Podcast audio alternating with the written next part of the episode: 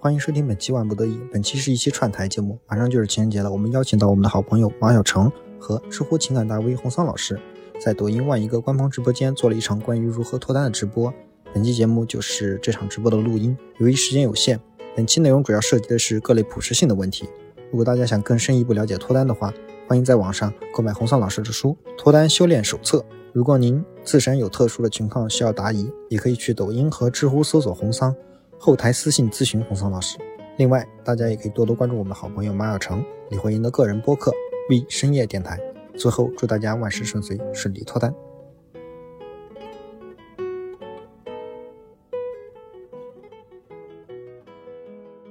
各位好，欢迎来到ONE电台与未深夜电台联合直播的首场直播现场。本期呢，我们将聊的是这个脱单秘籍啊。我们邀请到的嘉宾呢是我们的洪桑老师，洪桑老师是我们的知乎情感大 V， 也是国家2级心理咨询师，同时啊还写了一本书，特别棒，叫《脱单修炼手册》。然后本期呢，将由我和洪桑老师一起来聊一聊这个脱单的话题，也希望大家积极互动。那话不多说，咱正式开始呗。好的，好的啊，行。然后我看一下啊，我们这儿写的这第一个是关于认识异性朋友。其实我之前会觉得说认识异性朋友很简单，但是工作之后发现太难了。像我个人就属于那种不会跟同事有工作之外的任何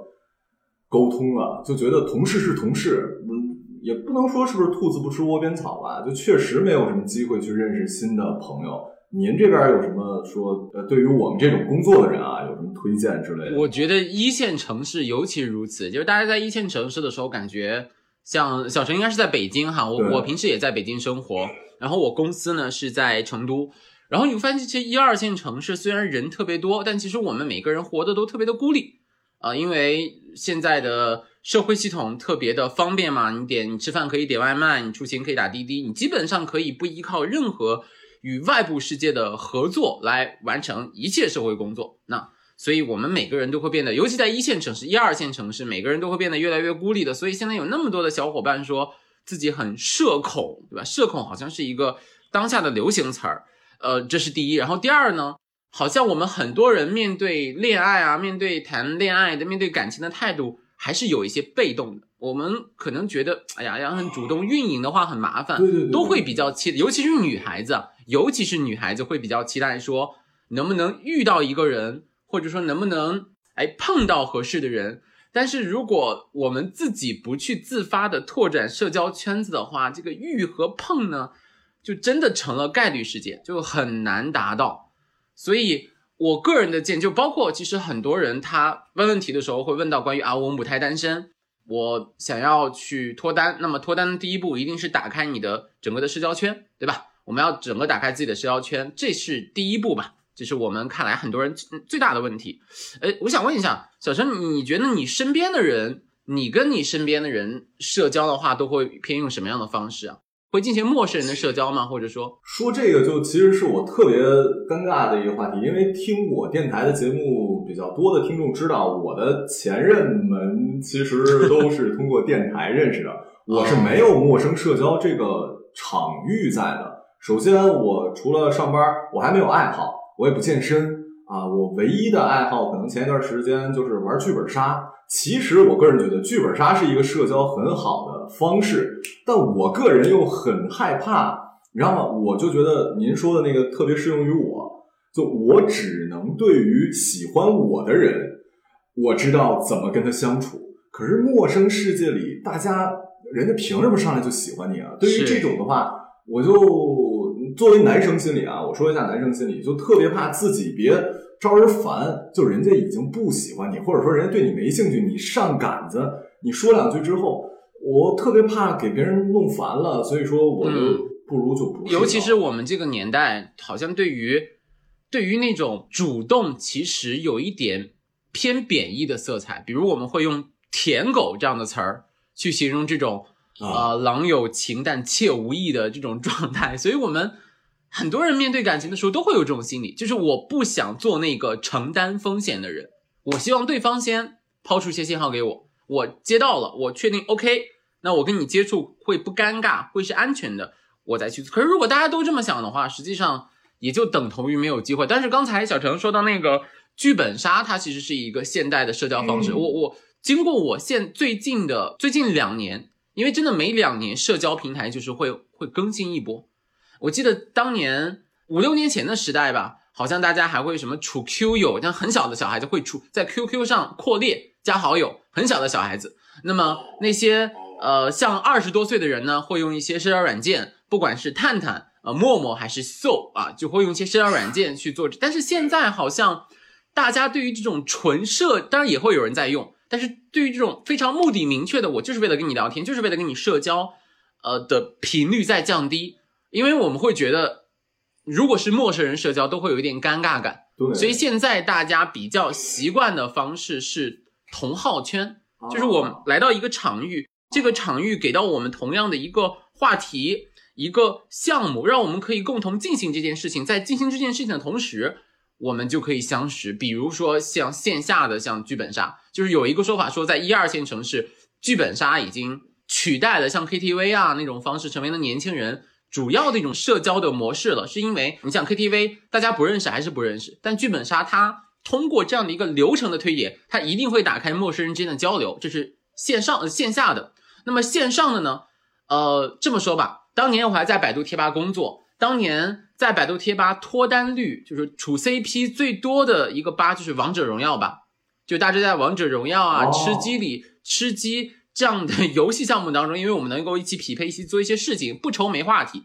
所以这样子的我们称之为同好圈的这部分的东西，已经成为了现在主要的陌生人的社交场域了。这是我所看到的事情。因为我会觉得大家真的觉得，如果只是一个就是我们相亲局，大家把大家聚在一起，面对面面面相觑去说点什么，很多人就是觉得很难张开这个口，尴尬社恐，我还要去寻找话题，那不如我想更懒一点，我想由外部世界提供一个话题给我，我可以自然而然的融入到这个社交场景当中，这个是大家还是更喜欢的方式。对，而且我曾经啊，因为那个我朋友都是特别热心，然后给我介绍过女朋友，然后场面极度之尴尬。我觉得他们俩也是不会介绍，你知道吗？他跟他女朋友，然后我和另外一个姑娘。然后呢，就肯定是我跟我那男性朋友坐一起嘛，然后整场最后的结果就是我在跟我朋友聊天，然后那个姑娘在跟她女朋友聊天，然后我那朋友还巨讨厌，然后上来之后就他觉得还挺顽皮，哎，来我们这男嘉宾做一下自我介绍，女下，对，你知道吗？在那样的场景下，你根本就不知道说什么，就特别可怕，尴尬症都犯了，对吧？对。然后另外就是你刚才说那几个地方，我觉得除了像你刚才说同好圈其实挺重要，包括我听说啊这个。滑雪啊、现在不是冬奥会嘛，这儿滑雪啊或者说登山啊，这些群其实也是一个很好的社交的。但问题包括我喜欢摇滚乐的话，我可能会去看 Live House， 其实也会出现很多陌生的异性。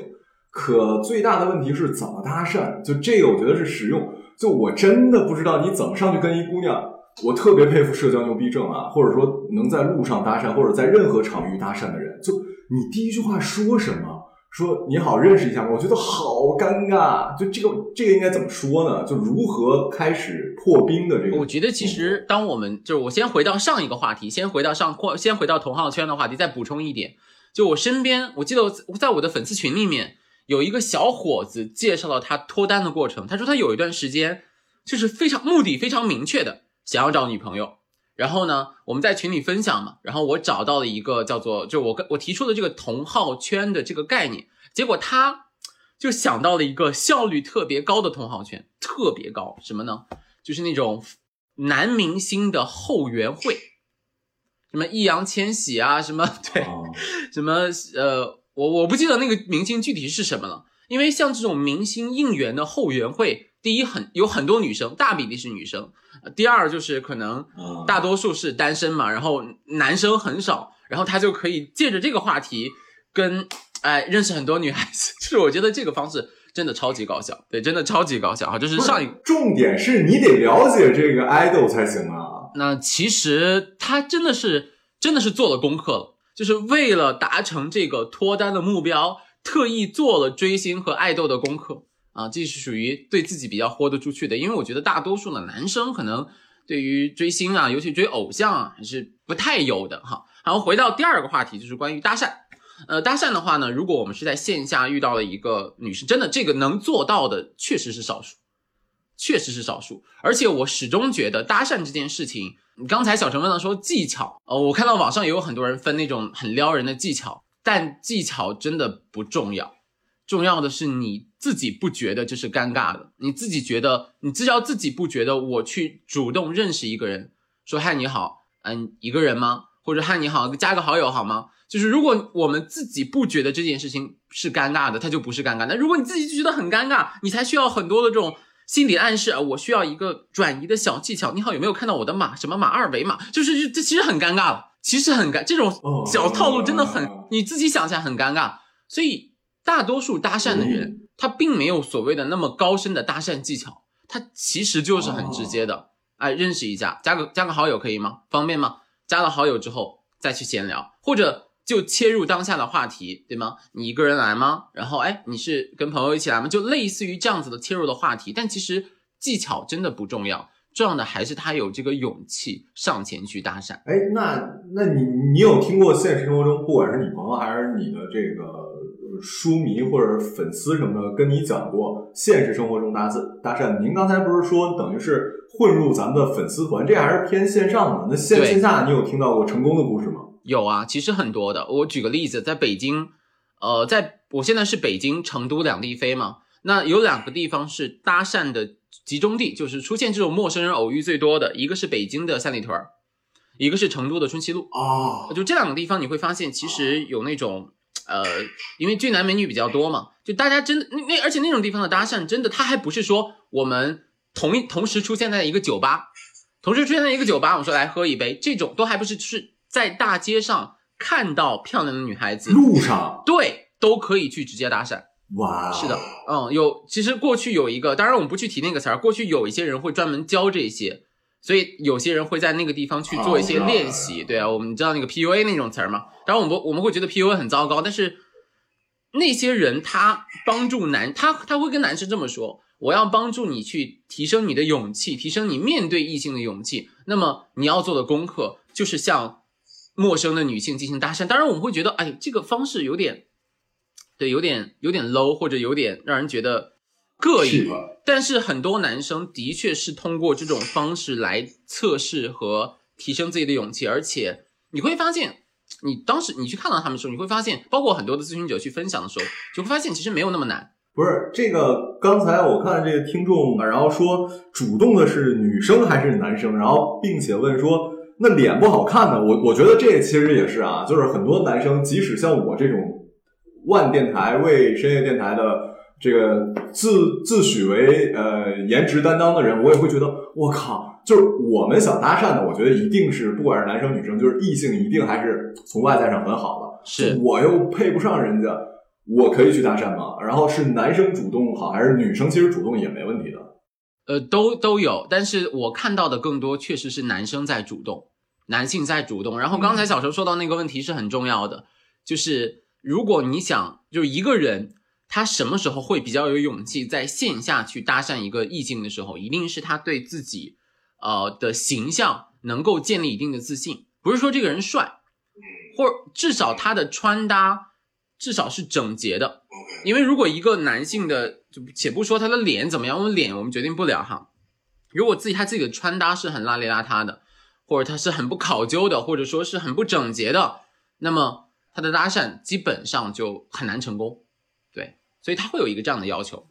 那这个穿搭的话，您有什么建议吗？就比如说啊，就不是很帅的男生，这个我不知道是不是咱们问题超纲了啊。我这儿聊到我其实并不是一个穿搭博主了，你看我自己的穿搭也很一般，但我会觉得，就整洁吧，真的整洁。就我觉得像小程这样子，你看你的 T 恤，就是你的这个也不是 T 恤了，你的这个卫衣，这个线衣。像有的人的线衣就会比较皱皱巴巴，对吧？有人的线衣就会，比如说我上次是录节目的时候，有一个我的现在已经算是半个艺人的朋友，他说你看男生穿那个 T 恤一定要穿那种什么重 T，就是你的这个材质要重，哦，你的材质一重，垂感有垂感，垂感对，你的材质一重呢，然后就显得整个的形很板正，就不会拉里来，不会皱，不会邋里邋遢的，就显得人很立得住。他分享了当天其实分享了很多穿搭技巧，我个人觉得，如果用一个词儿的话，应该就是整洁。你整体的色调不是很混乱，整体的穿搭是干净、清晰、整洁的，然后你再去和善的去表达一个你好，我想认识你。其实大部分女生，即便她拒绝了，她也不会觉得有多么的厌恶啊，不会觉得很突兀。而且说一句有点冒犯的话，其实很多女生她是还挺适应，就是说并不是那么排斥被搭讪，她可能不会去给联系方式，但是当她察觉到我是被主动想认识这个情况的时候，那么她的内心其实是还是开心的，对吧？有的男生想认识我，对。当然还有一个，我听过他们的一个搭讪的技巧，就是如果你搭讪的人她不是一个人的话，比如她们是闺蜜在一起，她们如果是闺蜜在一起的话，如果你要搭讪，你最好跟两个人先打个招呼，然后跟人家闺蜜说一句，我可以认识你的朋友吗？就否则人家两个姑娘聊得好好的，你直接去搭讪一个其中的一个女生，那另外一个女生就会觉得自己第一被冷落了，第二就可能会觉得自己是被pass 掉那个，所以她内心可能会有很多负面的情绪，就可能会对，把她的闺蜜拉离出这场搭讪，不要那种。所以你先寻求一下人家同伴的共识，说，哎，我可以跟你朋友说两句话吗？这样子的话更不容易被排斥。对，这也是一些小的琐碎的东西吧。所以我对搭讪的理解是，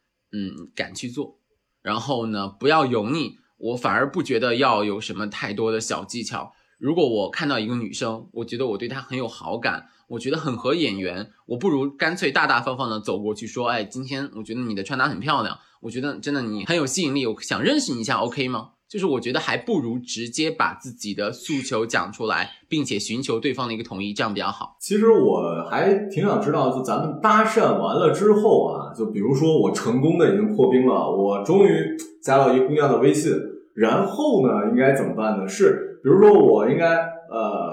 大概多长时间也好，还是什么也好，就我该跟他聊什么？比如说我就是在一个同号圈里啊，我们就在剧本杀里，最开始我们就聊剧本杀的话题，然后多长时间我应该是不是应该男生主动约女生吃饭呢？还是说再见面呢？就这个有什么办法吗？好，我觉得我们可以先把整个脱单的流程先复盘一遍，就假设说我有了一个明确的目标，因为前面我们说的是拓展自己的社交圈子，去认识到至少眼缘还不错的异性，对吧？好，那假设我已经有一个目标了啊，甚至有的人说我有几个目标了，对吧？那我要去升级关系，我要去发展关系。那么升级关系是要循序渐进的，两个人从陌生到认识，这个在搭讪阶段完成了，认识到熟悉，熟悉到亲密，亲密到暧昧，就是它是要一步一步循序渐进的，不能去僭越。真的不能去僭越，因为现在有很多的这种所谓的下头时刻，就是你像比如说一个男生刚加上你没聊几句就讲宝贝，你会觉得我很僭越，因为我们两个刚刚认识都还没熟悉，你就有的人会这样子很油腻，他会觉得你僭越的这层关系，但一定是循序渐进。比如说约会，如果有的女生就觉得我们刚加上你就说哎有时间出来玩啊，她也会觉得很排斥，就是我们都不熟，你看起来像是一个很会撩，很会玩，很随性的这样子的一个男人，那我可能也会排斥。所以我们会比较讲究说别着急，循序渐进。而这个循序渐进的过程，如果说到具体可操作的步骤，无非就是两个嘛，第一个聊天，第二个邀约约会。聊天的话基本上是从我们认识，我们希望达到一个有一点亲密就够了，就认识到熟悉，熟悉到有一点亲密，这两个步骤就可以了。而约会是希望能够把亲密感变成一种暧昧感，变成一种男女的这种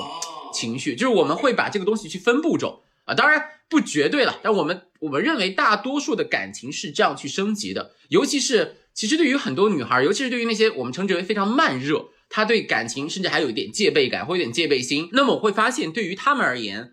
长时间的聊天，长时间的互动，或者说定期的每天的互动，会减少他们的排斥感，减少他们的戒备心，让两个人能够去升级。好，所以步骤来说就是聊天、约会啊。聊天是希望从认识到亲密，而约会是从亲密到暧昧。 OK， 那我回到聊天，聊天其实最重要的不是技巧了，其实是话题。因为我们都觉得话题很重要，比如咱们两个面对面坐，虽然我们比如就算我们都是社恐，可是假设我们能够找到一个共同的话题，比如我发现我跟小程都看 NBA， 而且都很粉一个球队，比如我们都很喜欢什么洛杉矶湖人队，我们可以说啊，那个今年的引援怎么样，然后那个啊詹姆斯今年的数据怎么样，就很容易就聊起来了，就不需要技巧，不需要什么破冰啊，什么什么冷读啊，那些东西都不需要，只要找到适合的话题，你有表达欲，我也有表达欲，那我们之间其实都很容易达到一个熟悉状态。所以问题在于，当我们加上一个人的时候，我们怎么样去拓展到，怎么样去找到这个共同话题，这个是我们想跟一个人升级关系的时候，一开始最重要去想的，就是如果我跟他有共同话题，那就真的是事半功倍。如果没有共同话题，甚至聊天是减分项，对吧？你聊天，我聊地，是吧？你聊你的什么时政、经济、政治，我在想我的电视剧、电影，就是双方都搭不到一起。好在现在每个人都有一点自己的这种社交软件，你说是这个朋友圈也好，微博也好，哪怕像抖音也好，像我所在的知乎，像这个豆瓣，那每个人都会有自己的一个至少能够展示自己兴趣的这样一个小站，基本上每个人都有哈。对，有的人可能我有时候会讲说啊，你可以看看朋友圈，那很多男生就说啊，那朋友圈3天可见，我没办法，3天可见我怎么办呢？那我说，那你能不能找到他的比如像豆瓣、像微博、像抖音，那你可以通过他的点赞、分享，大概了解到这个人他对哪一类的话题是电影，因为每个人都有自己的日常生活，电影、电视剧、运动，还是猫猫狗狗，就他一定有他所感兴趣的部分，你去捕捉到这一部分，然后寻找那些跟你匹配的、跟你 match 的东西，对吧？跟你 match 的东西。然后我看这边有粉丝说这是侦探哈，因为我觉得其实很多的话题都是没话找话的，如果我们能够提前做好准备，那真的是整个沟通流程不一样。我分享一个我的一个经历啊，就我觉得相亲这件事情是特别尴尬的，尤其是没有准备的相亲。哇，我跟你说，这个简直，我做过一期节目，我就说，尤其是我那时候好奇嘛，我特别好奇8分钟相亲这事儿。我跟你说，8分钟相亲这个东西太反人类了，因为你要连着跟10几个人或者更多的人做同样的自我介绍，就巨尴尬。我跟你说，人真的，如果是8分钟相亲，我宁愿给自己做一个二维码，你扫吧，你扫完之后，什么我身高多少，体重多少，有没有房子，月薪多少，什么工作，打算什么时候结婚，要不要孩子，要几个孩子，要不要狗，我都写上，你就看就吧。就8分钟相亲只是一个我们相互的这种信息的了解就很尬。我之前看过一对相亲，就是那次是在必胜客还是在一家餐厅，旁边就坐着2个人，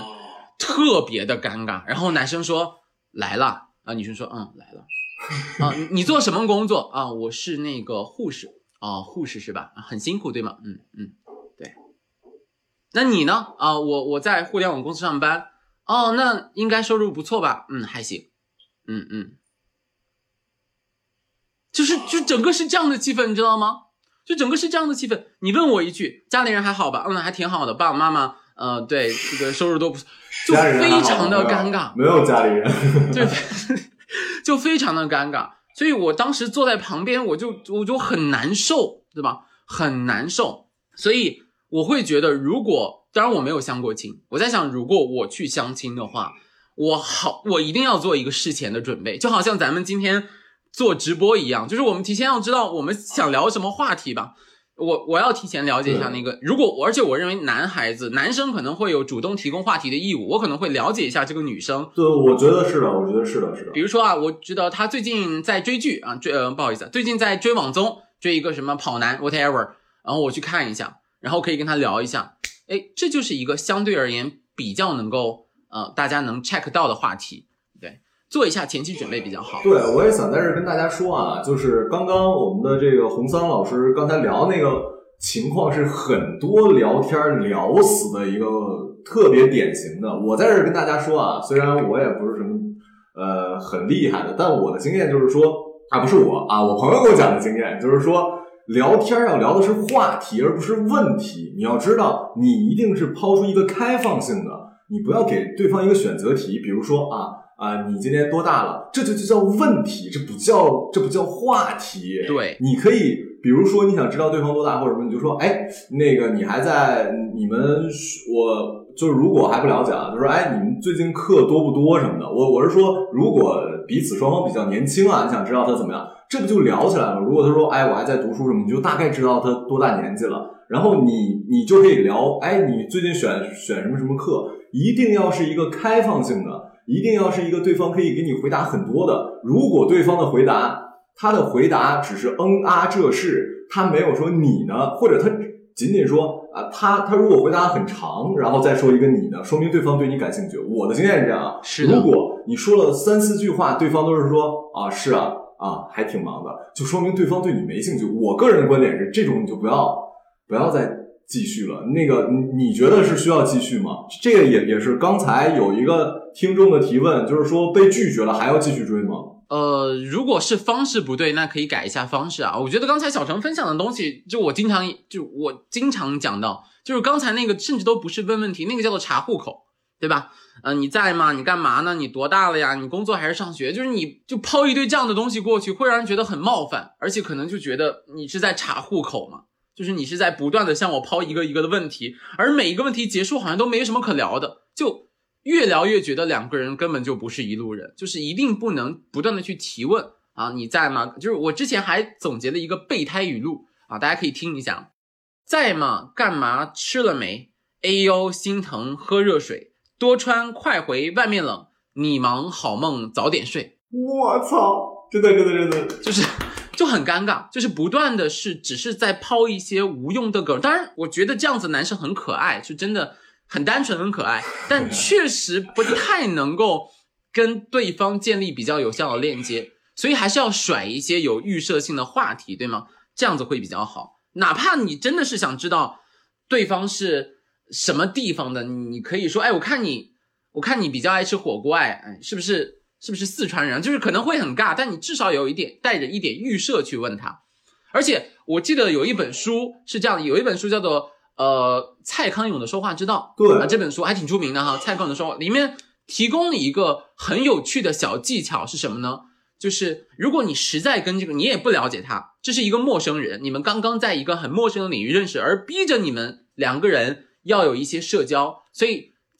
在社交领域其实有一些东西叫做安全话题，比如天气，比如家乡，比如美食。然后蔡康永给到的观点是，你可以问他的家乡，然后再去问他的家乡有什么特色美食，因为这种话题大家相对比较好接。比如小程，你老家哪儿的？我们家吉林的长春。对，东北那边的话有什么东西？就是如果我去东北，如果我去长春，有什么东西是一定要吃的吗？不去吃的话，那就只有那边的东西最正宗，然后不去吃可惜的那种，会有吗？我觉得就是烧烤吧，而且长春是一个相比较美食没有那么地道，就是我们本土很多的，但是鸡汤、豆腐串跟炒粉非常好。另外就是吃在东北不是特重要，重要的是这个洗浴啊，一定要去洗澡搓澡，这个很重要。对，我之前看 B 站还看到一个段子，我后来才知道，我知道东北的洗浴特别棒，但我后面知道一个差别，就是男生搓澡是搓两面，女生是搓四个面，你知道吗？我也听说过这个梗，但我确实没什么经。我进女澡堂子的时候还不记事儿呢，对，虽然进过啊，对，因为我们北方从小就是。爸爸妈妈带着你去，我们是没有自己在家可以洗澡的这个机会的，所以我们从生下来就是要去公共浴池的。而且小男生在几岁，我不太确定了啊，因为我这个人小的时候生病，我觉得我脑子坏了，所以我确实没什么记忆，但我小时候一定去过女澡堂子。对，我觉得自从你记事儿起，应该就不让你记了，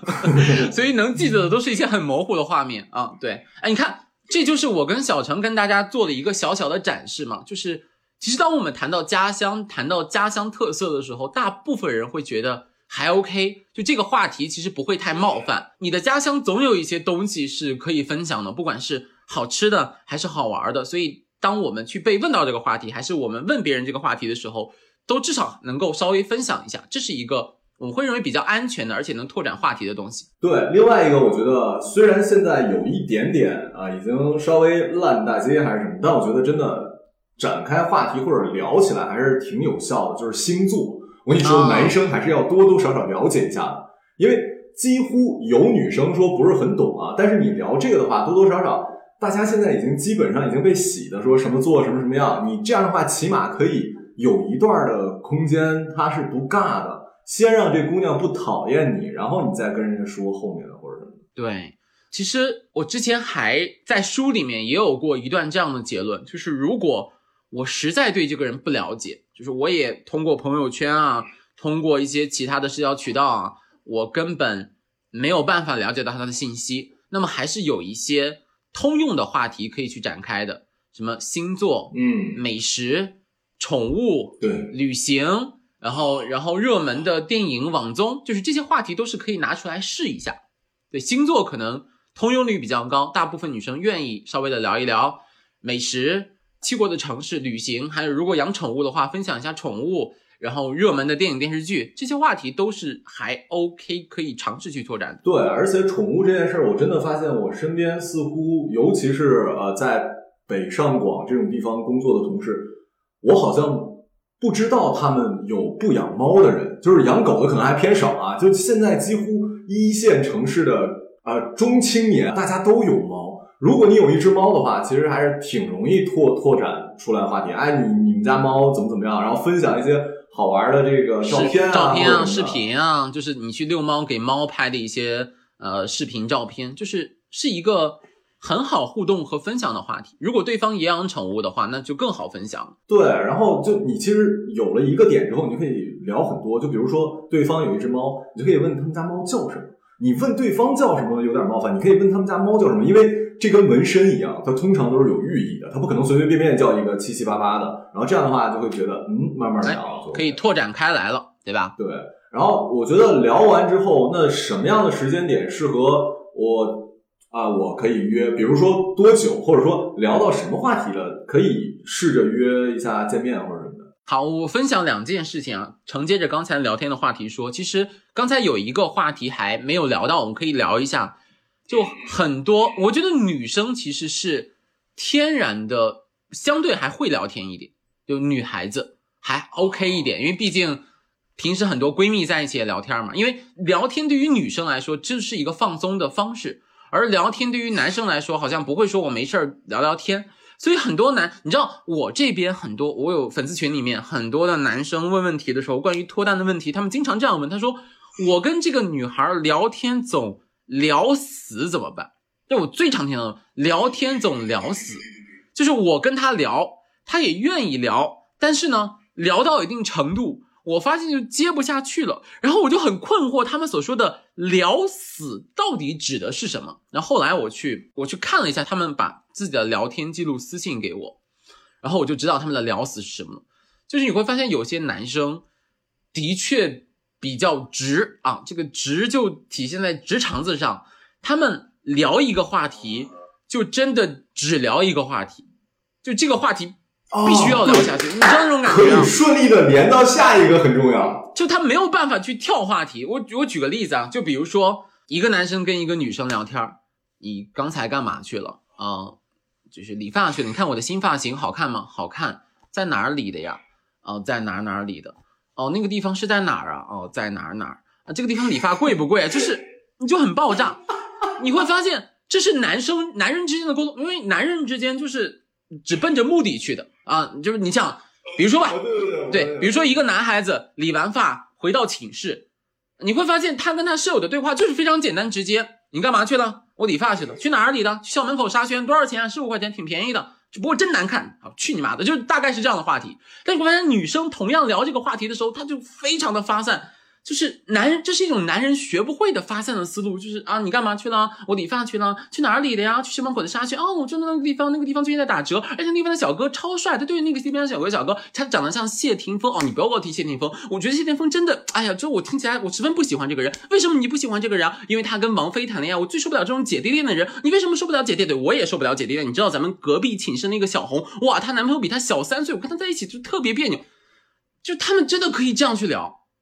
就是我随便瞎扯的，他们真的可以这样去聊，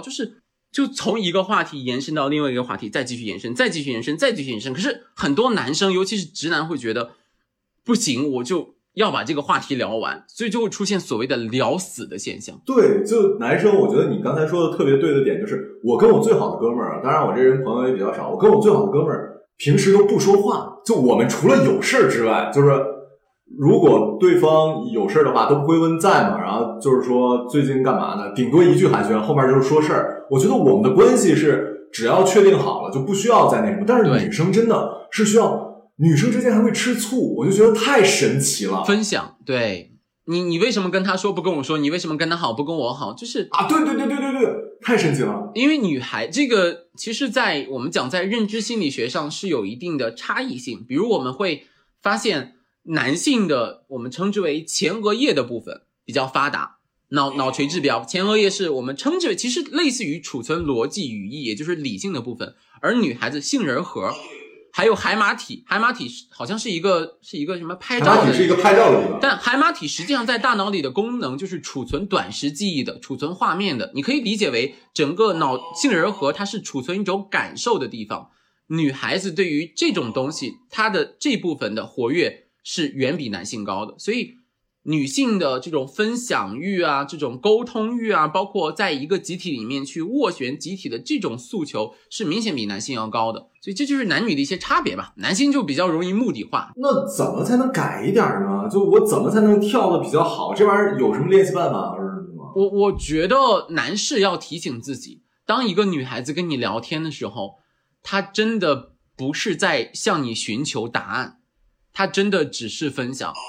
比如说哈，我要提一个很有争议的人物，就是杨笠，对吧？杨笠比较有争议嘛，但是他那个段子其实分享的特别好。他虽然说了普信男，但是在那个段子里面还有一趴，我觉得描述男性思维描述的很精确。就他说，有时候男生跟女性来聊天的时候，总是容易抱着你得从我身上学到点什么，我得教你点什么，要不然你好为人师，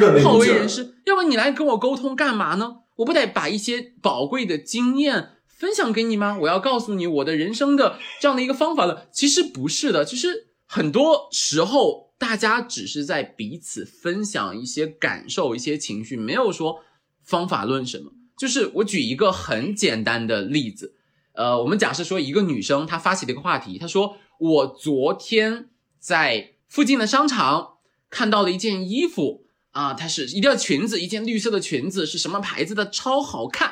对吧？啊，假设她说了这样一个话题，那如果她是跟闺蜜说的话，那么闺蜜大概的反应就是，对对对，我看到了今年的新款，你知道吗？他们家今年新款，好多折扣的，它特别，但是我觉得你穿那个衣服不太适合，因为那个款，就女生会这样子去聊天，对，但男生可能就会说，多少钱？那喜欢咱就买。我操，太准了！我刚才想的就是多少钱？喜欢咱就买，对吧？宝宝喜欢吗？喜欢咱就买。对对对对对对对对对对对，我就会说稍微贵点无所谓啊，你钱不够的话我转给你啊，或者什么的。对，就是男性会理解为这是一个需要解决的事情，我要去帮他解决，而女性下意识的会认为。你只是在分享一件事情，那我顺着这个话题说，所以我会建议广大男同胞们跟女孩子聊天的时候，不要总觉得你要帮她解决什么，对吧？她说我这个人是个路痴，你说那你下个百度地图就可以了。啊，对对对对对对对对对对对，不必要这样子，对吧？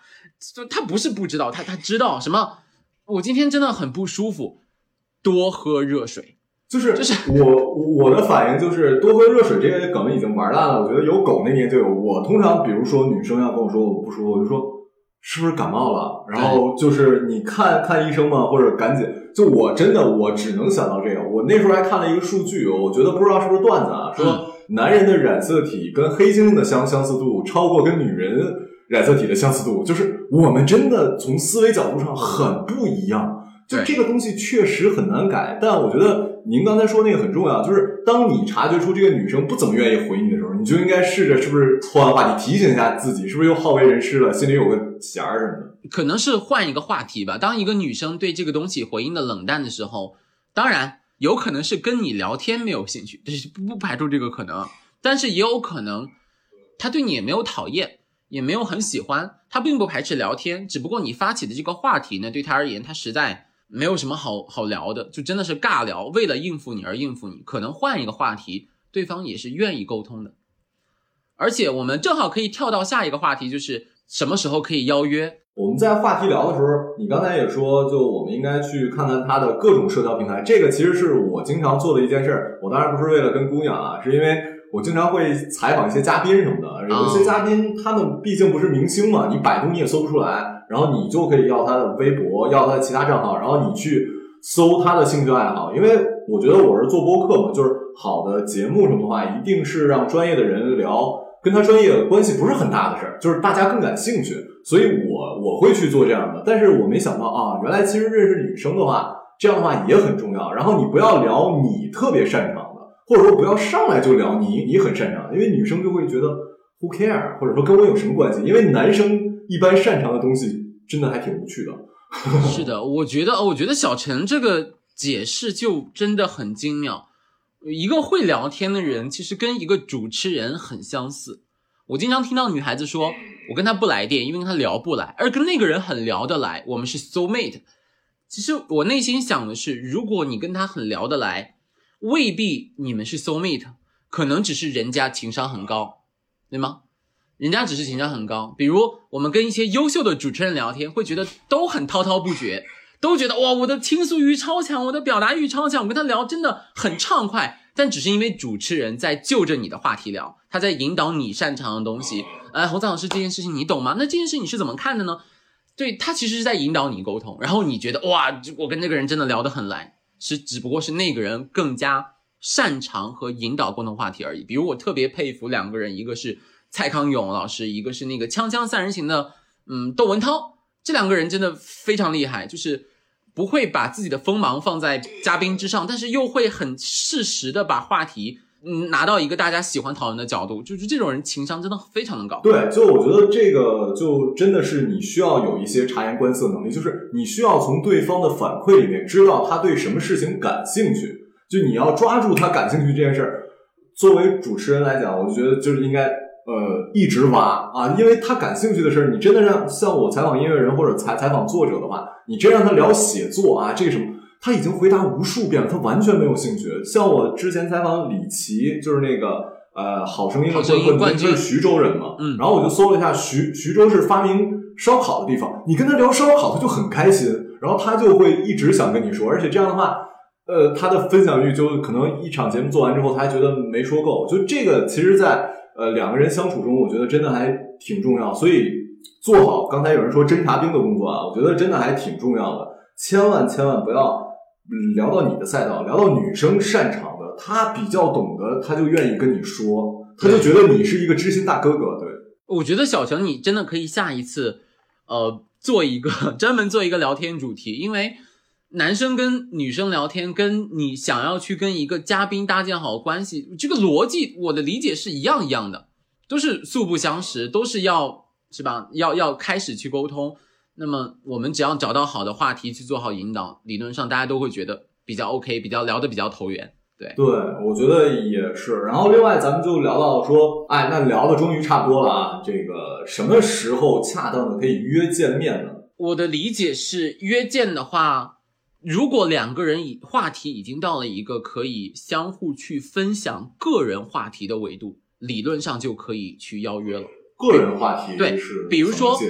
说咱们两个一开始聊，可能会聊一些公寓的话题，或者聊一些比如说一开始可能是聊一些这种公共的话题，电影电视剧啊，可能一些这种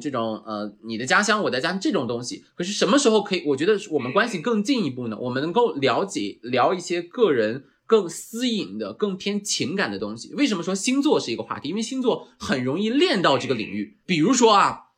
我的一些在意的事情，我的一些过往的一些回忆，我的一些觉得我骄傲的事情，我的一些情感经历，如果我开始跟你聊这些事情了，实际上我已经对你投放了相当多的信任，那么这个时候我觉得已经到达一个亲密阶段，就可以尝试去邀约了。哦，哎，对，这个点就来了啊！这个约会的这个场所选择，我觉得还真的挺重要的。就你一般情况下，我个人觉得应该是吃饭是一个很好的局，因为不会很尴尬。你千万不要第一次见面，我个人觉得你就星巴克什么之类的，因为你除了聊天就没有别的事可干，即使出现尴尬，大家会很尬。但你如果说吃饭的话，我觉得你还有一个别的事儿干，对吧？对，还可以评价一下这个餐厅的一些餐品啊之类的。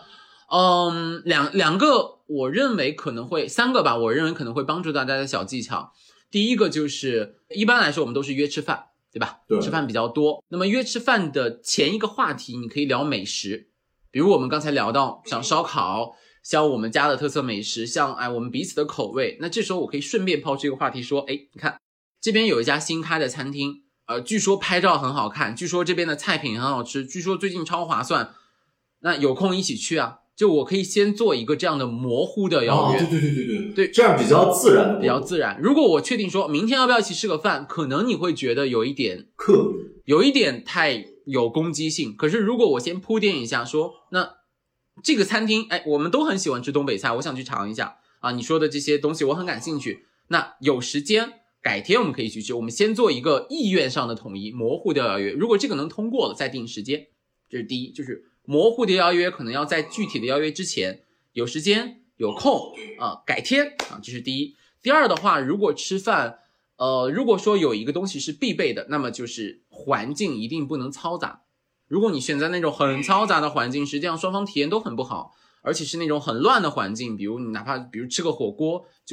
就会很体验感相对的差一些，一定要相对的安静。千万，我个人觉得第一次约会不要吃火锅跟烤肉，因为会弄一身味儿，这个东西女生很讨厌，很讨厌。因为毕竟是第一次见面嘛，女生多少要为了表达，如果至少不是完全对你没有一点感冒的话，那么多少要梳洗打扮一下。人家梳洗打扮的很干净很立整，结果要跟你去什么螺蛳粉，对吧？就是会很尬。所以还是要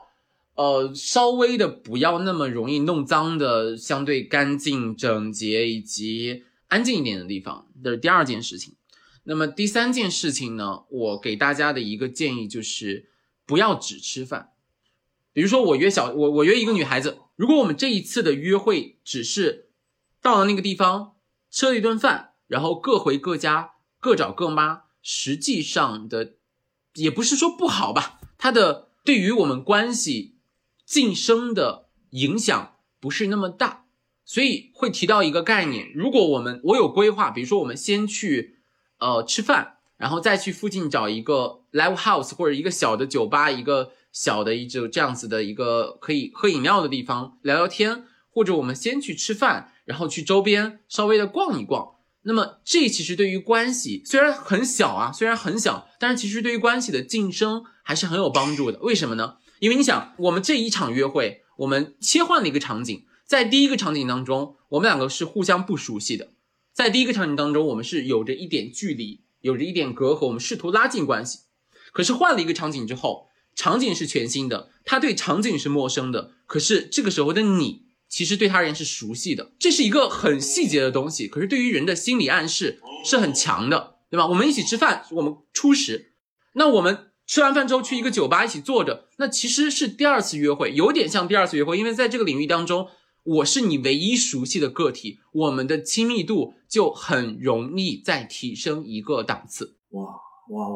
专业，我这没想到。而且最后还有一个小点，其实心理学就是，其实这些东西都是一些特别微妙的心理学的，像就是人会潜意识里暗示自己，虽然你自己都注意不到。比如说心理学中有一个效应叫做吊桥效应，它是直接跟恋爱或者直接跟脱单相关的。吊桥效应是什么意思呢？是指人行走在摇摆的吊桥上的时候，会更容易对身边的异性投射好感，因为吊桥是一个晃动的物体，那么人处在这样子一个场景当中的时候，会容易紧张、忐忑，血液循环加速，瞳孔放大，而这一系列的反应跟我们遇到喜欢的人那种脸红、心动、心跳加速是一样的。所以就是虽然很荒谬，但是心理学调研证明，你很容易把这种情绪投射为这是我身边的人带给我的。换言之，为什么我们说夜店好像是一个大家都比较 open 的地方，比较很容易快速缔结关系的地方，因为在那种地方很吵闹，你会更容易觉得我跟你比较来电，对吧？我跟你比较来，在一个更容易引发荷尔蒙的地方，我会觉得这一系列良好的感受是你带给我的。所以除了吃饭之外，可以搭配一些我们想说的有酒有音乐的地方，当然不是夜店啦，太乱了。比如说小酒吧、静吧，再比如说我们可以做一些小的运动，比如我们一起去玩卡丁车、打羽毛球，那么运动的场合让我们两个其实会觉得更加的贴近，这都是利用了心理学中的所谓的吊桥效应。哇，这个太长知识了，我刚才听了一愣一愣，我觉得太厉害了。然后我们刚刚也聊了1个钟头了，然后我们可以进行一波互动，因为我直播现在比较少所以好多人提的问题或者什么我都可能都没看见，现在大家可以提问，问洪老师或者问我跟情感和这个脱单有关的。好，我先说一下第一个问题吧，就是如果去跟一个女生去约会，但是呢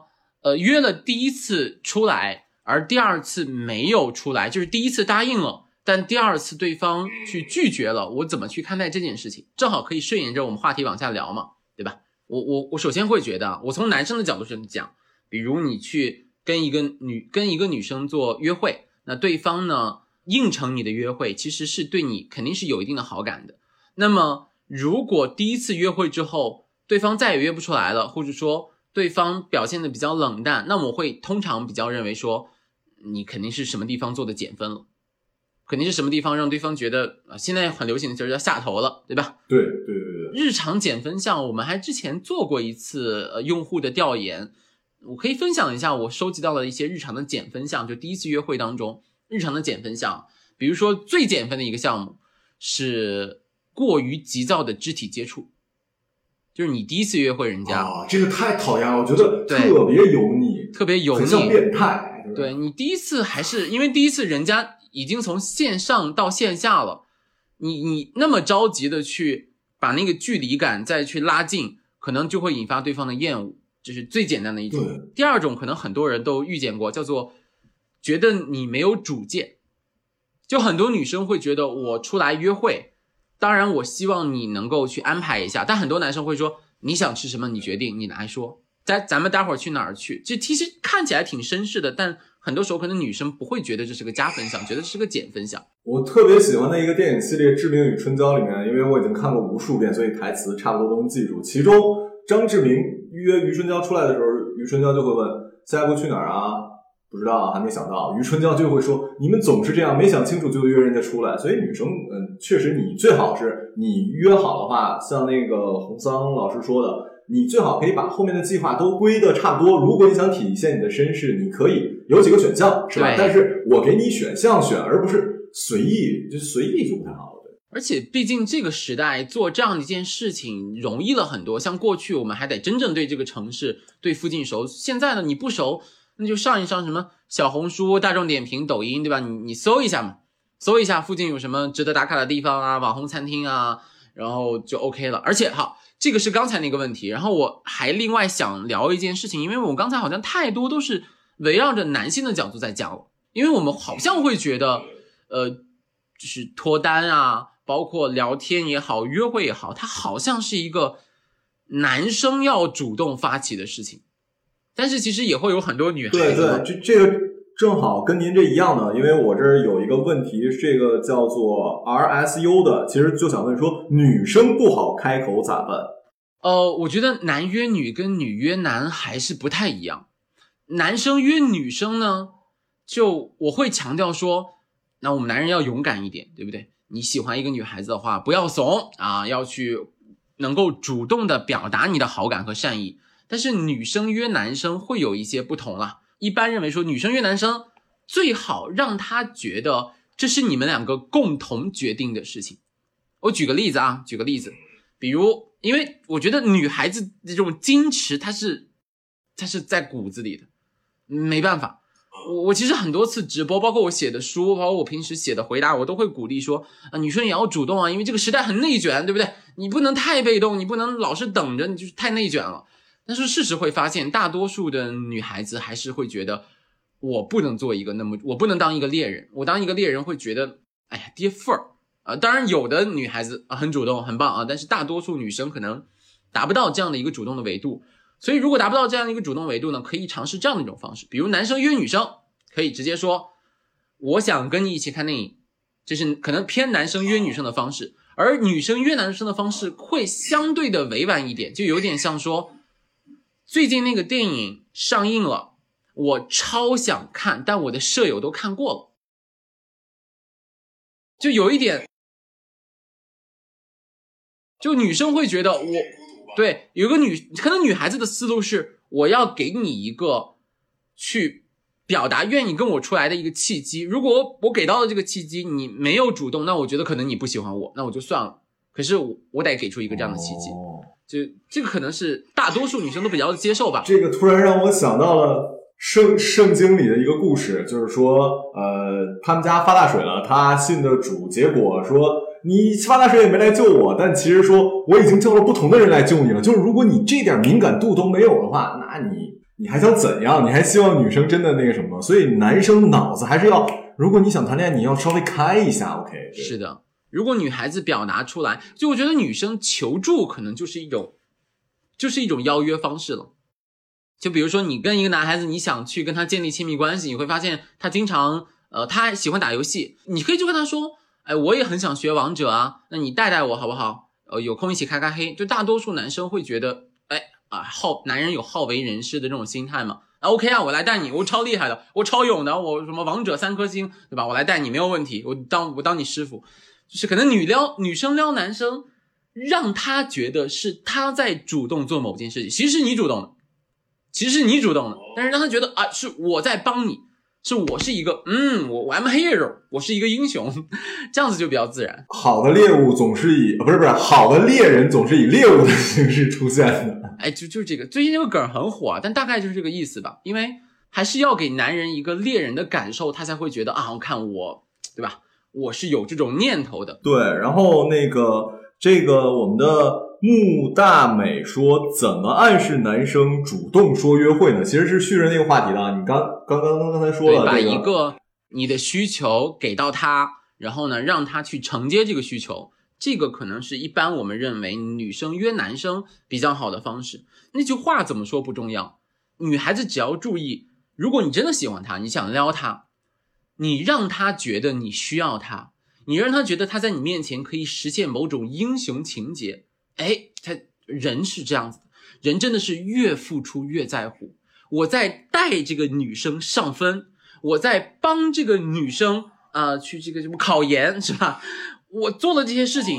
人是容易越付出越在乎。这就是为什么当年我大学沉没成本，对，我大学本科是学计算机的，我研究生是学的心理学，我后来考研学的心理学。但你知道我大学本科有多少我的同班同学是因为帮女生修电脑修出来的感情？哇，真的，男生容易这样子的，我帮你修电脑，对吧？一来二去，结果修出感情来了，因为我为你付出了，人会有这种心理的投射。我说我怎么没有女朋友呢？我连 WiFi 我都不会连，就是路由器我都不会安。我跟你说，文科生太惨了啊！所以换个角度，你会看有一个电影叫做《撒娇女生最好命》嘛？当然，我们不提这种价值观，对不对啊？我们只谈技巧上。其实它就符合了人心理学上叫做富兰克林效应。富兰克林，美国的开国国父之一吧。富兰克林效应就指的是，如果你引导一个人为你付出，那么这个人就容易对你产生更多的善意和好感。就是这个心理学上来自于富兰克林当时想要跟一个国会议员搞好关系，但是他一般人的思路会说，那我给他送点东西吧，我给他送点礼物，我给他送点钱。但是富兰克林采用的方法是，我向这个国会议员借书。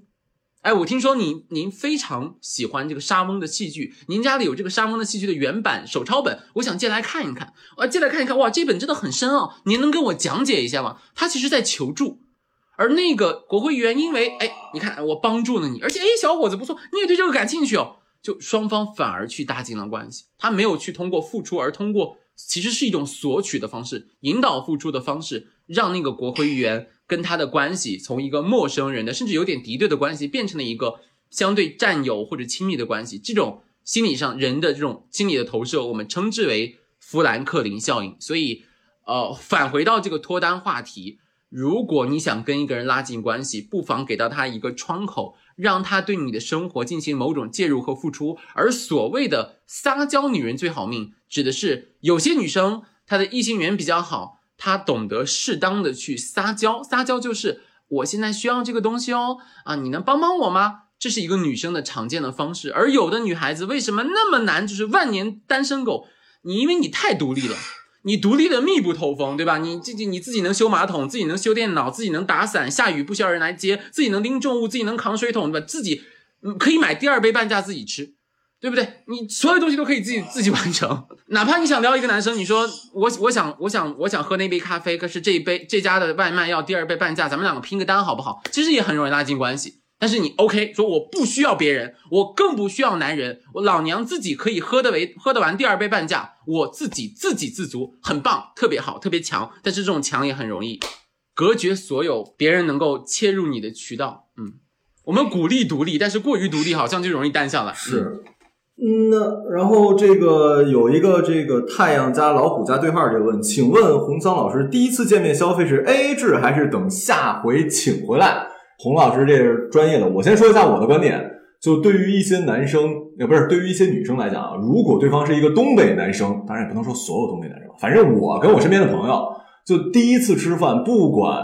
你是不是在跟他约会，如果我单独跟一个女生吃饭，对方只要是异性的话，即使是工作餐，男生是一定要买单的。就是你如果强制的说你要买单或者 A 的话，对我来讲是你在侮辱我，或者说怎么样，就是看不起我是吗？对啊。然后至于是不是要 A 这个事儿，就我的观点是这样的啊，就是如果对方强烈的说哎我来，你如果强烈的说要 A， 我觉得也不是很好的选择。那洪老师说一下从专业角度聊聊。对，这个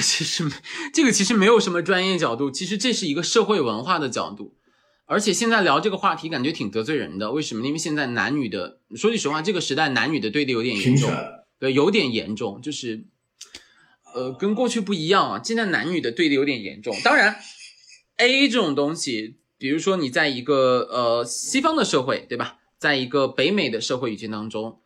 尤其是在一些像清教徒的文化当中，会认为 AA 好像是一个常态。那因为如果不是 AA， 我们会默认为这是一个 date， 这是一个约会。那约会的性质就不一样，代表着我们在发展关系。就西方有这样子的一个语境和文化，但中国好像不太一样。就是我们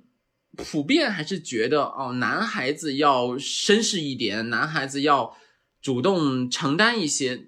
但是呢，最近这几年社会环境真的发生了很大的变化，搞得我在这部分也不太敢多说。你不知道昨天好像还出了一个热点，就是什么男女两个人一起去吃火锅，消费的1000元，相亲，然后相亲结束之后呢，这个男生要求这个女生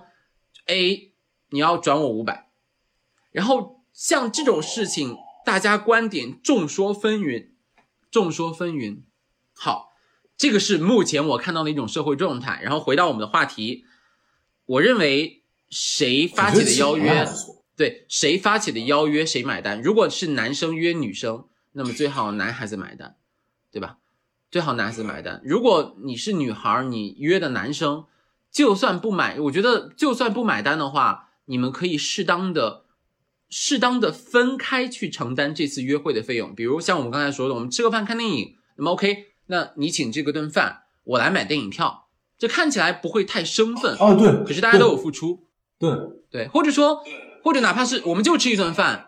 你来请这顿饭 ，OK， 我来去买2杯奶茶，就这会看起来大家都舒服一些，既不会给对方一种很冒犯的感觉，说啊你在驳我的面子，也不会觉得啊我是一个很自私的人就白吃白喝，哎，但这个社会现在的社会形态跟之前真的不一样，所以现在聊起来脱单话题。就跟过去真的不一样了，就大概在，其实这类话题我们在5-6年前，2015-16年就在聊，那个时候聊这些话题的时候，大家关注点更多在于技巧上。那 OK， 那我这样子讲，他如果不接受怎么办？大家弹幕会这么发。而现在你再去公众领域去讲这些事情的时候，大家会说凭什么？凭什么我要主动啊？谈恋爱那么累，还不如单着。我凭什么要去找话题？他为什么不能找我的话题？就 you know， 再往这方面偏。这是我最近几年看到的一种趋势和现象，就是大家都会觉得我不想做那个在关系当中去主动贴近的，甚至觉得如果关系好，大家就不存在我追你你追我，然后就自然而然靠近。如果还需要我去费尽心力追你的话，那就算了。现在的社会语境有一点往这个方面偏了。是，然后我正好聊到这儿，我想到一个话题啊，我前两天我的一个朋友去约会，然后跟我提了几个，她是女生嘛，她是在一个相亲的软件上，这个软件不是社交，就是目的就是相亲的，然后认识了之后呢，男生提出约会、见面、吃饭的邀请，然后他说他一到就已经很不开心了，因为这个男生呢，因为在门口等的时候，他发现这个男生居然在吐痰啊！就这件事儿，我真的让我觉得我也不可理解。首先，我不太了解是一个多大岁数的人有那么多痰，其次就是以现代的，对方男生还是一个博士吧，还是什么的。就当然我没有说博士不好啊，就什么样的人群都有那什么，只是你为什么还会有吐痰这种行为，就真的要跟各位男生说这个细节很重要。然后有些地方我的朋友跟我讲就是吧唧嘴这件事儿啊，当然有些地方不 care 的，但是对于一些女生来讲，男生如果吧唧嘴就还挺不好。而且另外就是咱们这个我不知道能不能提啊，就比如说你有 smoke 爱好的，我个人觉得你倒不是说隐瞒了，你最开始见女生之前你也不要做这个行为，因为这个味道你不确定对方是不是喜欢，就你尽量要，尤其第一次见不见面你还是做的好一点，稍微不要那么 real， 我个人觉得是这样。是的，还是细节比较重要嘛，因为我觉得这个是有一点相互尊重的意味在。我会抱持着说，如果我跟一个女孩子约会，因为她出来她要化妆，她要这个什么贴面膜啊，要粉底啊，要隔离啊，要眼妆啊，要口红啊，这一算下来几十块钱呢，对吧？人家费了时间费了钱呢，我不能太吐槽，或者说不能太多的小小的碎的这种习惯，就我会有一种。这不是说我喜欢你或者不喜欢你，我看不上你我就随意了，我觉得不，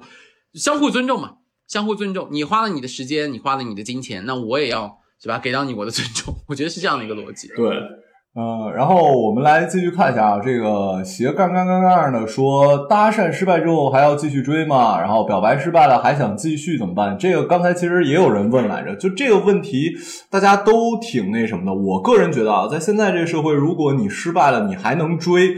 我是觉得你还挺有勇气，因为现在大家都不太愿意付出那么多了，我个人觉得是这样的，是吧？这件事情，对，这件事情其实不是别人的问题，这个事情是问自己，就是你自己的情绪承载力，或者说你的自尊维度允不允许你受挫了之后再开启第二次。你问我可不可以？当然可以，你喜欢的话你被拒绝2次你都可以追，但问题是你自己的自尊维度足不足以支持。有的人自尊维度很高，这个自尊维度高不是什么好事啊，就自尊维度是一个心理学中的一个考量的一个量表，自尊维度高不是好事，它指的是一个人觉得我但凡去对一个人主动释放善意就破坏了我的自尊，我不能够主动对别人怎么样，我只要主动，哪怕我再喜欢也不行，我再喜欢只要我主动去表达了，那就我就容易陷入低自尊了，这就不是什么好事。然后我不建议大家自尊维度很高啊，就是实话实说的话，你可以尝试2次，如果2次不行就算了啊，我个人的感觉啊，我倒是觉得我的想法是这样的啊，就自尊维不维度这事儿呢，在我看来，所有的事情呢都只有一个点，就是你不够那么喜欢。如果你能问出这个问题，就说明你没有你以为的那么喜欢那个人。如果你真的有的话，你失败100次，你可能还会继续，直到有一天你觉得。啊，我累了，我不想追了。或者你有一天问出这样的问题，我还要继续吗？就说明你没有那么喜欢他了。如果你没有那么喜欢他的话，那么我觉得就不用追了。如果你真的有你以为的那么喜欢他，那么你就不会提出这个问题，好吧？就还是看个人意愿嘛，这个事儿没有什么应不应该，都可以，都可以。对，然后这个这个叫什么 Sirley 还是什么，我英文很差。他说就是聊着这个人就不见了，或者不聊了，这怎么办啊？下次再聊呗。不怎么办。就是这其实也是我们对一件事情的预期会比较高的这样的一个情况。我们期待我们的每一次的声音都得到回应，但实际上你跟人聊着他去忙了，现代社会里太正常了呀。你不把它当回事，它就不是一回事，就下次有空了再聊呗，对吧？是。刚才咱们俩聊到说这约会的选择，那地点选择我们刚才聊到一半说啊，最好不要在火锅店什么的地方。那你觉得安静的地方，我觉得是不是这个包括人均消费这个也是有那什么的？你上来你说你找一特那什么的，除非女生真的主动跟你提过说，哎，我就想吃一个本地特地道的一个苍蝇馆，你是否能找到？这是一个，比如说你很有探究美食的能力，不然的话，你找一个特别便宜，比如说第一次约会，你跟人家也不是特别熟，然后对方也没有跟你那么那个什么，然后你跟人约一麦当劳肯德基也不太好吧，但你如果上来就约一个自助700多1000多的也不太好吧，那这个选择怎么选？我想到昨天的一个问题，就一个女孩子，她是也是一个我的咨询者吧，她说我很生气，为什么呢？昨天我去相亲了，那相亲的时候呢，那个男生带我吃了一个非常便宜非常平价的一个地方，就我觉得他这样做就是很不礼貌，或者他很不懂女生。洪桑你怎么看？然后这个问题很尴尬在于，我认为你看你们不是老友，你们不是男女朋友，你们是男女朋友是吧，偶尔去吃吃苍蝇馆子，那你们的情趣，你们是第一次见面，而且你们明确是相亲，所以我就很得罪的说，那很简单，他请你去这个地方是因为他觉得你就值这个钱。对对，哇，男生会有自己这样的一个就很扎心，但是确实是事实。如果他真的觉得他对你非常非常的认真，他想要说我要很好的安排，那他其实会选一个在他消费能力范围之内，比如说他自己平均吃100对吧，那他可能选一个200的地方，否则的话他可能选一个780的地方。就是金钱这件事情对于我们男人而言是重要的，我当然不会推崇大家去物质去拜金，可是就事论事，从一个男性他初次见面的这样子的一个安排的地点所付出的物质的成本，实际上也能部分看出来他对你的一个定义的啊，我就不用定价这个词儿了，太唐突了，可能看出来的。那从一个男生的角度呢，我个人觉得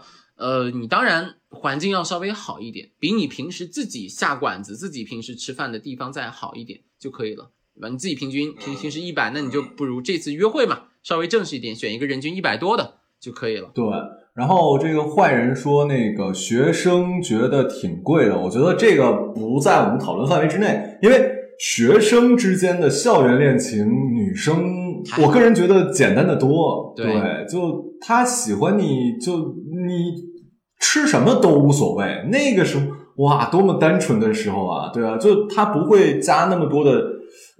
她也不会考虑那么多，对，她喜欢你真的就你在食堂帮她打个饭她都会喜欢你。我觉得学生其实相对的吧，每个人都有自己相对的消费观，比如说你们是学生的话，那比如说你自己平时吃食堂，那你约这个女孩子你去学校的奶茶店，两个人一起喝杯奶茶，其实就已经是相对学校这个环境比较有仪式感的场景，对吧？虽然平均消费也不贵，可能10几块钱20块钱人均20，但是已经是一个相对有仪式感的场景，这是相对的嘛，对不对？对对对对对对。而且刚才说到就约会结束之后，您刚才说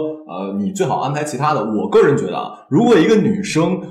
主动邀约，或者你提出说我们要不然就最好这个地方，我的建议也是这样，你约会的吃饭的这个地方一定要离女生更近，千万不要离你更近，找一中间点都好。如果这件事儿你约的这个地方离你更近，我觉得就不太礼貌，您说呢？我觉得这是一个保险的措施，因为你并不确定对方会不会介意，可能10个里面或许有7个不介意，但你不知道他是不是那3个。如果你因为你其他都安排得很好，结果在这一点上是吧就失了很大的分，你会觉得很冤枉。对，所以还是如果是第一次见面，还是把一些细节考虑的比较足可能比较好。尤其是女孩子嘛，在第一次约会当中她应该还是比较注重细节的这样的一个状态。对，而且如果离女生家近的话可以这样啊，我没有其他歪心思啊，就你可以提出，比如说你不要说给人送的很，比如说到人家楼道门口，我觉得这个过了，但你说我可以送到你们家小区，或者说比较附近的宿舍楼下小区门口。对，如果一个女生愿意跟你散步，我真心觉得这女生起码对你是有好感的。就是散步这件事真的不是说一般会接受，如果她对你没有好感，我说好感很浅层啊，就起码觉得你这人还不错，想跟你那什么话，散步是一个非常非常好的一个相处方式吧，因为就大家在一个比较好的氛围之下，而且郭老师说灯下看美人，越看越精神，在这路灯下看的话，相互了解，我觉得还挺好的。对，尤其是我们又想到那个校园场景，对吧？尤其是那种校园场景，你会觉得校园里的约会其实是比社会中的约会要更简单一些的，哪怕你们就压马路，对吧？然后呢，就是遛遛弯，都是一种很轻松的一个氛围。对，因为我自己其实问过很多，因为我自己作为一个咨询师嘛，我会处理过很多个案咨询，基本上从2015年到现在2万多例真的有付费的这种个案咨询，2万，我在知乎上那个平台上就10700多例，然后微信公众号微博上可能累加起来也有1万多例。我只是铺垫一下这个数据啊，来告诉大家说下面我说的这个结论并不是我个人的臆测，而是来自于用户的反馈。你会发现女孩子在整个约会过程当中，她们所表述的是一种感觉，她们并不是这次约会好或者坏是因为她请我吃了什么或者喝了什么或者我们做了没有。所有女生在表述约会愉悦的时候，她们用的是感觉很放松，感觉很开心，就是这种感觉是女孩子对于约会的核心印象。她可能记不得具体的一些话题，具体的事情，但是她会感觉到一些东西。只要，所以我们刚才回到刚才所说那个吊桥效应，只要在这个约会场景，这个场景是让她放松的、愉悦的，那么很容易她对你投射的情绪也是轻松的、愉悦的。而且刚才洪桑老师说了一个点，我突然又想到了，就是聊天过程中啊，你会发现，如果你们俩说的很多话，你回忆起来说，哎，我们俩好像说了一大堆废话，这是一个非常好的信号，好的事情。对啊，就是因为你们如果废话都能聊很多，真正能聊得起来的，其实有什么有意义的？除了查户口很有意义，可是查户口的话，你跟聊死就已经差不多了。对，所以说，如果一个女生跟你说了很多废话，那说明这个女生或者说这个异性吧，对，咱不要说只是男生追女生，就这样的话，就说明。诶，他对你还不错，他想跟你聊天，这件事是很重要的。说明在这个语境之下，你们两个很放松，在那个社交场合之下，你们两个很放松的在说一些有的没的，对吧？那就说明这个约会本身肯定是成功的嘛，肯定是对于双方而言都是有效果的。对，我们第一次约会结束之后，如何再进行？您刚才也说嘛，先是聊，然后暧昧，然后再下一步呢？就约会完了之后下一步。首先，如果是第一次约会结束之后，我其实不管男女吧，我个人建议，如果你对他的印象还不错啊，对他的感受还不错的话，你应该为第二次约会留一个话头。哦，在第一次约会结束之后，对，说，哎，我们那个地方的景点很不错啊，这一家的日料其实还 OK， 但是那边那一家的那个新开的一间法餐厅，有机会我们去试一下吧，下次有空的，就是如果你对对方感兴趣啊。最好确定一下对方下一次约会的意愿，而且抛一个能够衔接上的梗，就是如果你对对方有好感，那么下一次约会就会比较自然而然。然后这是第一。第二的话，刚才小程应该是问到什么时候可以去再往下升级，就是升级关系到表白。我个人的理解啊，就是如果你们连续3次约会，就我觉得对，因为今天下午刚刚跟一个女生做过咨询，他说他跟一个男孩子也是网友吧，认识的见了3次，第4次他拒绝了。我们说啊，你见3次说明对他还 OK 嘛，对不对？而且你愿意付费过来咨询，说明你对这个人肯定不是无所谓嘛，那为什么第4次拒绝呢？然后这个女孩子就说，因为我觉得都已经3次约会了，他还没有任何表示，我觉得他根本不是想好好谈恋爱。哇哦，女生的想法真的是好难猜啊！所以我不确定这个女生是不是一个非常，就是3次是不是一个标准数字，但是这种想法，它应该是一个存在于很多女性身上的典型的东西。我愿意跟你出来，就是在女孩子个人看来，我付出了我的时间，我付出了我的兴趣，我希望在这个场域当中，你是来主动带领我的。因为他觉得我已经表现出来，你看，我不都跟你约会了吗？而你在做什么？你没有任何表示，一次约会，那你是想暧昧吗？可是我不想哦，我可是想正儿八经谈恋爱的。那我第4次算了，我要表达一下愤怒，我就不去了。就当然，我觉得这个男生肯定猜不到，太难猜了。对，所以如果是对男性做建议的话，那我的建议是，如果你们能约会3次了，那你即便不表白，你也要多多少少表露一些对对方的好感。就比如说，我觉得有一个人能聊得来真的很棒，每次我跟你聊天都很开心啊，我觉得跟你相处真的是很开心。就你多多少少要表达一些这种东西，不一定要表白啊，多多少少要表达一些。我觉得表达对对方的认同，表达跟对方在一起的时候你的愉悦，这是表白的前奏。如果你表白了1-2次这样的感受，对方也没有给到你明显的推远信号的话，那么我觉得差不多可以表白了。哦，对，然后刚刚说的这个点很重要啊，就也在这儿跟男生说一下，或者说跟女生说吧，就是谈恋爱这件事儿是需要冲动的，就如果两个人太熟了，你们俩一直在聊成哥们儿了，那个 moment 过了，我跟你说也没法谈恋爱了，就真的太熟了，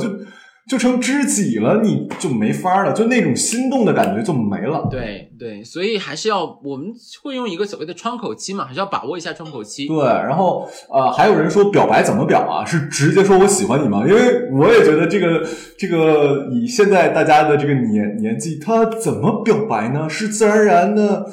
他怎么就自然而然呢？对于很多人来讲，或者说我需要说什么呢？还是怎么样比较好？就让对方也不会觉得被冒犯到，还是？好，我说一下我的感受哈，就是其实我们有一句话啊，这句话还挺流行的，叫做表白不是发起冲锋的号角，而是宣布胜利的旗帜。表白这件事情的发生，实际上是你觉得两个人之间已经有互相暧昧的情愫了，然后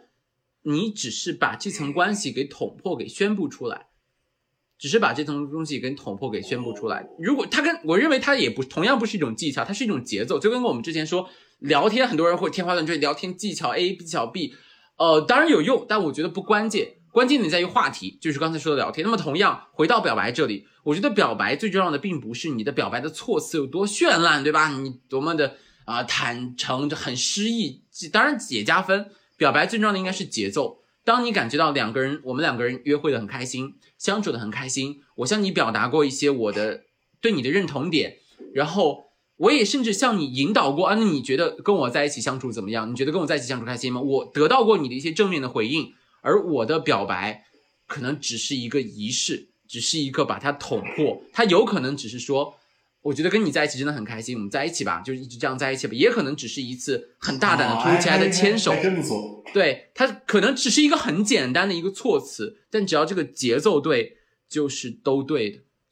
但是好，这是男生的，但其实女生更难。我会发现，因为很多像我咨询的很多是女孩子，她会表达出一种，我觉得我们很暧昧了，她也确实表现出一些喜欢我也能感受到她喜欢我，可是她就不表白，那我怎么办？总不能我表白吧？我跟他说我喜欢他吗？我怎么办？然后我们会提到我们群里里有一个女孩子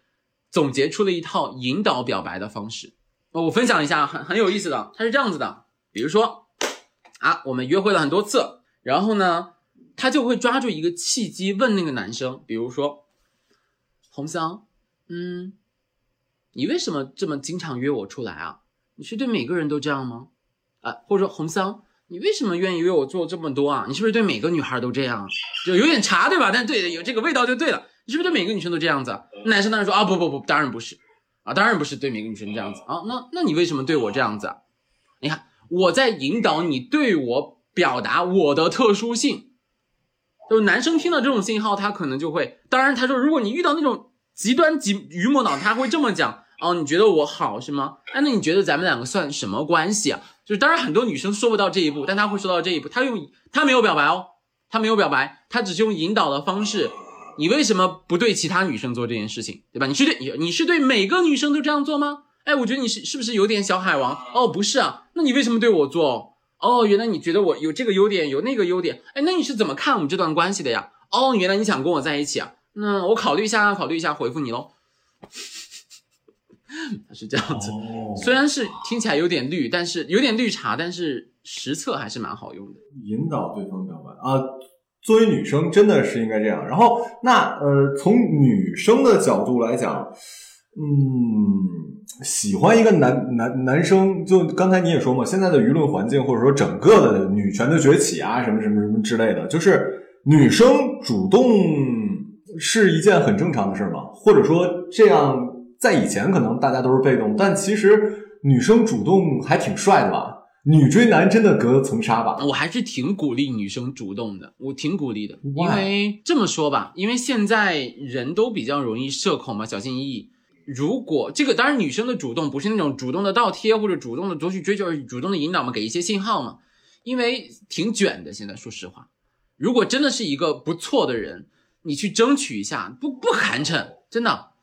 你不下手有别人下手的，这个时代挺卷的，你不好意思你扭扭捏捏的啊，慢慢发展再看看吧，先当朋友吧。有没有别的人主动，你就想想有没有别的人可能会更主动。那如果这个小男生本来也是一个涉世未深的，又有一个比较会主动的人去主动的链接他，你反应过来的时候，你想慢慢发展的时候，人家已经脱单了，那怎么办？对吧？当然你对他没那么喜欢就无所谓，你觉得不感冒，你想单身啊，你不想脱单无所谓，但如果你确实觉得这个人比较难得，就不要太矜持，适当的用一些求助的信号啊，适当的创造一些链接啊，对吧？就 OK 的。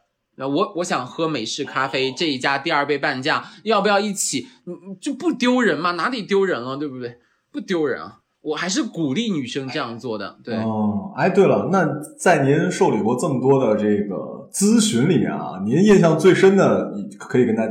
我们分享一下吗？印象最关于脱单的吗？对，关于脱单的。印象最深的话，我记得那应该还是女追男的案例。我记得是一个小姐姐，然后呢，她想追一个比她大几级的师兄，这个师兄可能就有点快毕业了，然后是那种还是挺正直的师兄，觉得啊，如果我跟你谈恋爱的话，那么是吧，咱们就很快异地了。然后她所用的一系列的方式，就是我不跟你谈情说爱。我只去跟你求助，我只去让你帮我做这个，帮我做那个，师兄真的很厉害，真的很棒。然后他用了一个比较绿茶的招数是什么呢？我们心理学上称之为竞争性嫉妒，男性很容易有嫉妒，男性也很容易有嫉妒心的。他就让一个他其实是他的好朋友，是他的 gay 蜜嘛，一个小 gay 蜜，给他带了一只，其实帮他拿快递，拿了一只很大，是他自己买的哈。但是在别人视角当中会说，有一个男生抱着一个大熊去找那个什么女生了，然后把那个人很开心的上去了，那个男生就很着急了吧，那个人是谁？哦，这个女孩子一听，哦，她关注了，她其实抛出一个测试，我看你会不会关注到这件事情，是她设计的，她的 gay 蜜来给她送了一个毛绒玩具，然后呢送到楼上，然后由她的学姐透露给的那个男生，然后她就想看。这个师兄会不会在意这件事情？在意了就成了，不在意就算了。他是用了一套这样的策略，现在小姑娘很厉害的。不是，哎，你有人说啊，说这算计太可怕了。可我觉得为了追求爱情，也没有说就为自己的幸福也不存在什么的吧？啊，总要有一个人先不要脸。你不要觉得那么单纯的觉得啊，是爱情降临在我身上，可能是人家主动。对吧？你是觉得爱情降临是天造的缘分？我个人觉得，我觉得 OK， 有缘分这件事情，但其实现在我们如此孤立的时代，其实总会有一个人先主动。我们可以不做主动那个人，我们可以说我做不到，但是我们不应该对这种主动的行为是以苛责和抨击，不能说他主动了，这是一种算。当然，如果他的这种所谓的手段。他只是为了一段很好的感情，我们不应该抨击人家。当然我们会发现世界上，我们为什么对单身有介意，是因为世界上有很多的所谓的海王海后，是吧，来聊很多人，这个当然很糟糕。可是如果他只是为了接近他所喜欢的人，他用了一些他的方法，他的方式，我们不应该对人家施加太多的道德的压力和苛责。你可以说我做不到，但是如果有人这么做，我会觉得 OK， 很勇敢。就好像在一个社交领域当中，我会很闭塞，我无法做到开口带领话题，但有一个人可能他开始带话题了，他也可能很尬，也可能成功，但是他是释放一份善意，他是希望人跟人之间有链接，那么我们对于这个人的评价不应该是一个很低的评价，或者不应该是一个道德贬损的评价，这是我的观点。另外我刚才还有一个人问说，喜欢上了一个女海王怎么办？你是吧？你爱上一匹野马，头上全是草原，别这样。我觉得也是，对吧？你没有金刚钻，别揽这瓷器活，这不找虐吗？这不是吧？别，不要挑战高手，不要挑战高手，挑战高手是很容易受挫的，对吧？还有啊，我觉得这差不多也可以是最后一个问题，就是我身边是有这样的朋友的，母胎 solo。就对于他们来讲，其实我们刚刚讲的那些呢，稍微我觉得阶段稍微有点高了，因为他们就没谈过恋爱，高中的也没谈过，然后毕业之后就陷入我们这样的困境，然后就不认识异性什么。他们如何脱单呢？或者说针对这种情况，母胎 solo 怎么办？好，同样也是分享昨天的一个咨询啊，印象很深也很感慨，是一个老哥，老哥呢已经30多岁了，跟我年纪差不多吧，31、2啊，我今年33岁，31、2岁。那么31、2岁呢，他一直是母胎 solo， 然后可能读工科学校，毕业之后进了一个也是男多女少的单位，然后自己平时也是有点木讷，就是跟女生的沟通呢都很不擅长，所以他现在遇到的一个问题是什么呢？他谈恋爱了，是相亲谈的恋爱。他说我对这个女生呢也没有很心动，但是相处起来很舒适。但是问题在于，这听起来很阴暗，但是这是人性，因为我是第一次谈恋爱，我不知道我如果第一次谈恋爱就跟他结婚了，我以后后不后悔？对，可是如果我不去选择他的话，我又会担心我以后找不到更好的。虽然听起来很阴暗，但的确这是母胎 solo 的人的一个很容易遇到的一个心理症结，就是我遇到一个人了，那遇到一个人就要跟他结婚吗？那我还不清楚我喜欢的是谁。所以这是我看到的很多母胎单身的人，他们反而不是母胎单身的时候问我怎么脱单，因为他真有这个动力就不会母胎单身了，对不对？很多反而是脱单之后，他突然遇到这样的一个场景，我要不要跟这个人走下去？我还没想。你说讨厌吧，肯定不讨厌。你说有多喜欢呢？也没那么喜欢，就是一段我分不清我对他的喜欢有多少是基于对感情的依赖，有多少是基于对他的喜欢，所以很多这样的问题。好，所以我还是鼓励所有的小同学吧，我知道很多人会对感情抱着一种很美好的想象，觉得爱情是没有理由的，爱情是，甚至很多人觉得爱情是不需要设计的。所以刚才出现在直播间里那种情况，一个女生啊这么多套路，我觉得很反感啊，我接受不了。可是我们不应该把脱单当成一个纯运气的事情，说它就是缘分，我在等着遇到它。这件事情在我看来是我自己很不认同的。就我会觉得感情是一件需要运营的事情。就很荒谬的是，为什么我们可以觉得比如我们都觉得事业和爱情是重要的，可是我们面对事业的时候，我们很天然的接受我要寒窗苦读10年，我还要再考个研究生，我还要磨练磨练，然后我才能找到一份好的工作，我要为之付出巨大的成本，我还要做这个职业规划，我还要去职业培训。可是到了爱情这里，好像我们很多人的念头就是我好像什么都不应该做，不是不用做，我什么都不应该做。我做了一些事情就静静等着，就我做了，就我亵渎了爱情。因为爱情是静悄悄来到我身边的，爱情是天然的包容和愉悦的，爱情是他就喜欢我原本的样子。我不认同这种观点，我觉得爱情也是需要修炼的，爱情也是需要运营的，爱情也是需要我们主动去发现自己喜欢什么样的人，不喜欢什么样的人，爱情也是需要我们自己去拓展自己的社交圈，去加大跟认识自己更多的异性，然后自己去做出选择，而不是只是静静的等在那里说 OK 我就等着就好了。我不认同这种观点。所以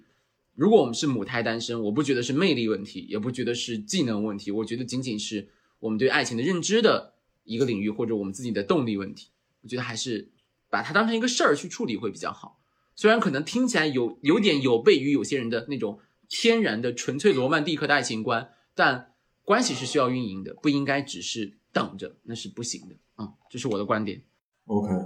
我觉得跟